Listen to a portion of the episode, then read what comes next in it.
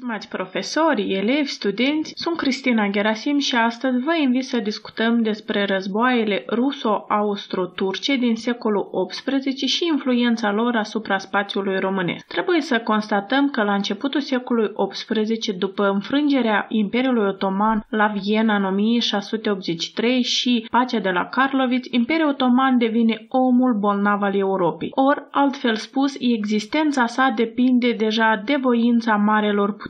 Pe de altă parte, la începutul secolului XVIII tot mai mult se afirmă Imperiul Austriac și Imperiul Rus fondat de Petru cel Mare, care aveau ca scop ocuparea Balcanelor, strâmtorilor Bosfor și Dardanele și în general a stăpâni Marea Mediterană. Respectiv, într-o realizare acestui obiectiv, țările române erau teritoriile care trebuiau cucerite mai întâi. Pe parcursul secolului al XVIII, spațiul românesc a fost transformat în adevărat teatru de războaie între aceste trei mari imperii, iar toate aceste războaie fac parte din acea problemă orientală care a apărut. O definiție a problemei orientale este chestiunea internațională care include un set de probleme cu caracter geopolitic specific în Europei de Sud-Est în secolele XVIII începutul secolului XIX, ori altfel spus lupta marelor puteri pentru moștenirea Imperiului Otoman. În acest context, un prim război ruso-turc care s-a desfășurat a fost cel din 1710-1713.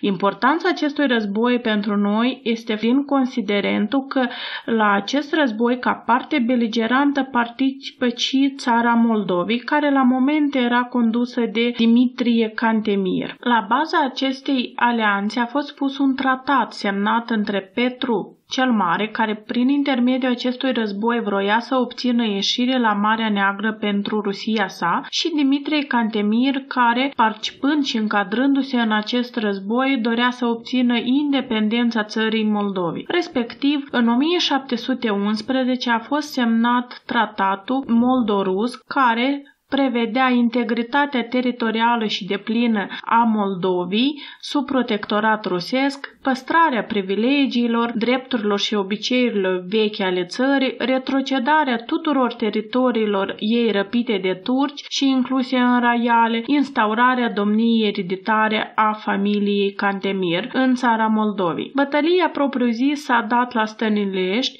și uh, Petru I cu Dimitrie Cantemir au fost înfrânți de Imperiul Otoman. Ca rezultat a fost semnată pacea de la Huș, unde Petru I s-a obligat să părăsească țara Moldovii, iar împreună cu el a plecat și Dimitrie Cantemir. Propriu zis, starea de război a continuat până în 1713, când s-a semnat tratatul de pace de la Adrianopol, prin care Petru I a reconfirmat cedarea Azovului Imperiului Otoman, precum și distrugerea fortificațiilor de pe litoral. Pacea stabilită stabilită în 1713, însă, stimați studenți, n-a fost de durată, pentru că deja în 1716 începe un război dintre Imperiul Otoman și Imperiul Austriac. Acesta s-a finalizat cu semnarea păcii de la Pasaroviț în 1711, care a avut consecințe directe pentru spațiul românesc. Deși la început Austria cerea întregele principate, totuși până la urmă ea obține Panatul și Oltenia, care trec în componența sa, iar restul teritoriu a fost eliberat. Trebuie să menționăm că aceste tendințe anexioniste a Austriei a dus la faptul că pe teritoriul țărilor românești să apară o grupare a boierimii care cumva se orienta deja spre Rusia, deoarece Austria deja anexase și avea sub ghidarea sa Transilvania, Banatul, Oltenia. Respectiv, orientarea spre Rusie era explicată prin faptul că la moment Imperiul Rus încă nu ocupase niciun teritoriu românesc și să nu uităm despre faptul că Rusie era creștin-ortodoxă, adică având aceeași religii cu noi și în mentalitatea populației de atunci frecvent se auzea expresia decât sluga unui catolic mai bine aceeași credință cu noi. Respectiv, treptat această idee cumva se învehiculează în rândul elitei din uh, spațiul românesc. Următorul război care s-a desfășurat este între anii 1735-1739.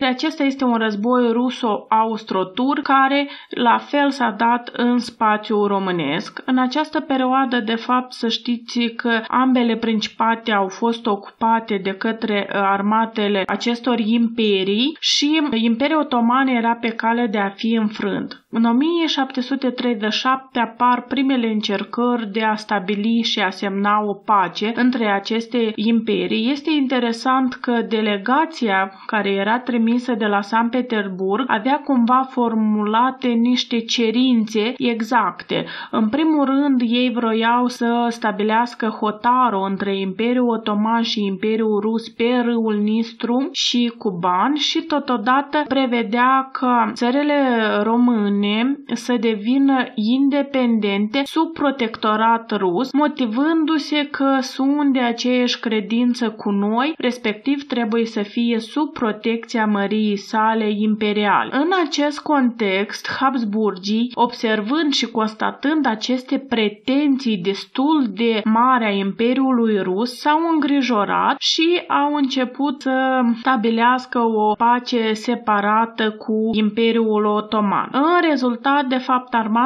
rusă continuă acțiunile sale militare, intră în țara Moldovii, câștigă bătălia de la Stăuceni și este cunoscut și acel tratat impus practic pentru a fi semnat de boierii din țara Moldovii, prin care Ana Ioanovna, împărăteasa Imperiului Rus, devenea protectoare și stăpână a Moldovii, însă acest tratat până la urmă totuși el nu a fost pus în aplicare. Ca rezultat, pacea a fost semnată la Belgrad în 1700 39. Conform acestui document, Rusia capătă unele teritorii de-a lungul Niprului și se retrocedează Azovul cedat în 1711, dar armata rusă trebuia să părăsească Moldova. După semnarea păcii de la Belgrad, problema orientală continuă să se acutizeze. În Imperiul Rus, în fruntea statului, vine Ecaterina a II, care avea ca scop unirea tuturor ortodoxilor sub coroana rusă și realizarea renumitului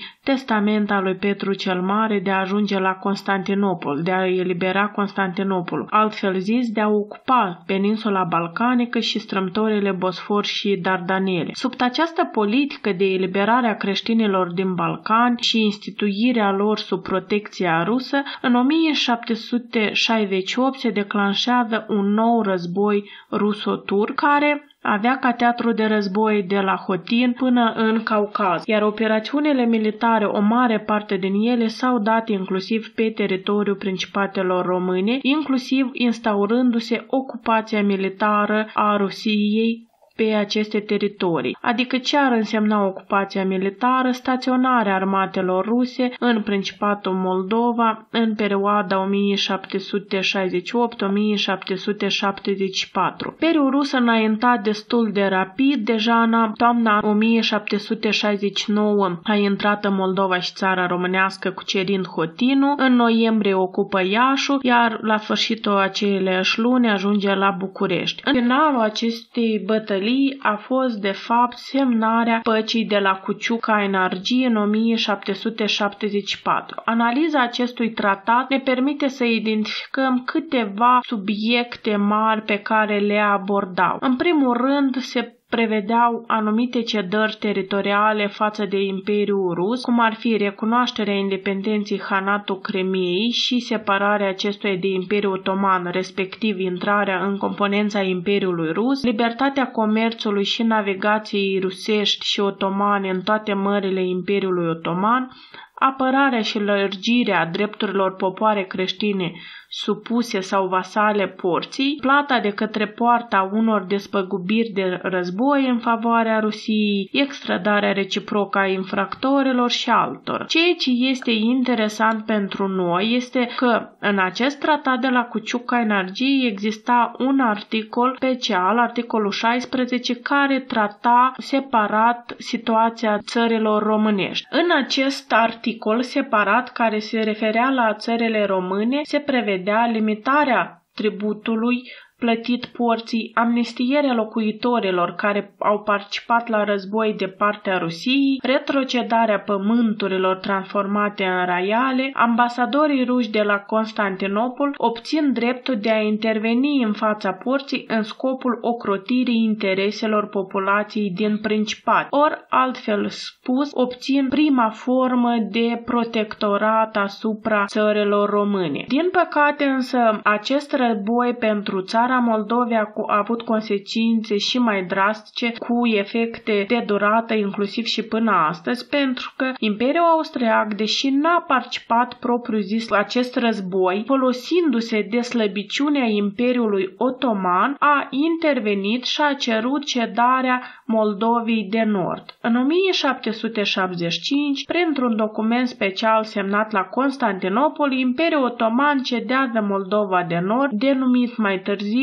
ca Bucovina, care se va afla în componența Imperiului Austriac până în 1918. După semnarea acestui tratat de la Cuciuca Energie, marele puteri Imperiul Rus și Imperiul Austriac conștientizează și mai mult slăbiciunea Imperiului Otoman și se pregătesc de un nou război. Ecaterina a doua desigur că vroia să distrugă Imperiul Otoman, să cucerească întreaga peninsulă balcanică și atunci dânsa conștientizează perfect necesitatea de a stabili o alianță cu Austria în care avea același scop. Este interesant uh, proiectul pe care îl propune Ecaterina a doua pentru a fi realizat în spațiul Europei de Sud-Est și anume acel proiect grecesc, crearea unui imperiu grec în frunte cu nepotul său Constantin Pavlovici. În acest proiect a Ecaterinei a doua pentru Moldova și țara românească era prevăzut crearea unui stat, Dacia, semi-independent, suveranul căruia trebuia să fie de religie ortodoxă și cu domnie ereditară. Conform documentelor existente, se stipula că ca o candidatură în fruntea acestui stat creat trebuia să fie Grigore Potiomkin. Analiza hărților ne permite să constatăm că hotarele acestui stat Dacia propus spre creare de Ecaterina II trebuia să fie între Nistru, Marea Neagră,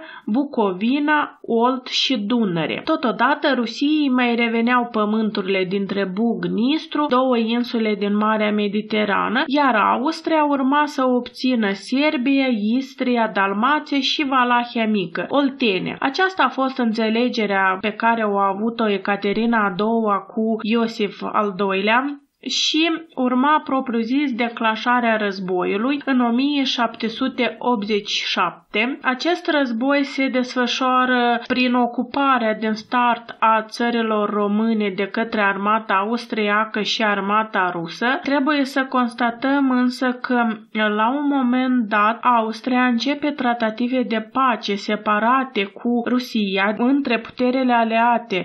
Apare un conflict, Austria pledând pentru idee idee fiecare să uh, rămână cu teritoriul pe care l-a ocupat în cadrul războiului, fapt care nu era de acord Imperiul Rus. Și sub influența uh, mișcărilor anti-habsburgice care se desfășurau în acea perioadă în Italia, Ungaria, plus influența ideilor Revoluției franceze, Austria în 1791 semnează o pace separată la Șistov, prin care se retrage din război fără nicio anexiune teritorială teritorială. Imperiul Rus continuă războiul, pledând pentru înfrângerea totală a Imperiului Otoman, totuși fapt care a nemulțumit marele puteri ca Anglia, Prusia, care susțineau Imperiul Otoman pentru că nu doreau ca Imperiul Rus să-și întărească forțele sale în Europa de Sud-Est. În rezultat a fost semnată pacea la Iași din 1791, stil uh, vechi, 29 decembrie, stil nou 1792, 9 ianuarie, prin care hotarul între cele două două imperii se stabilea pe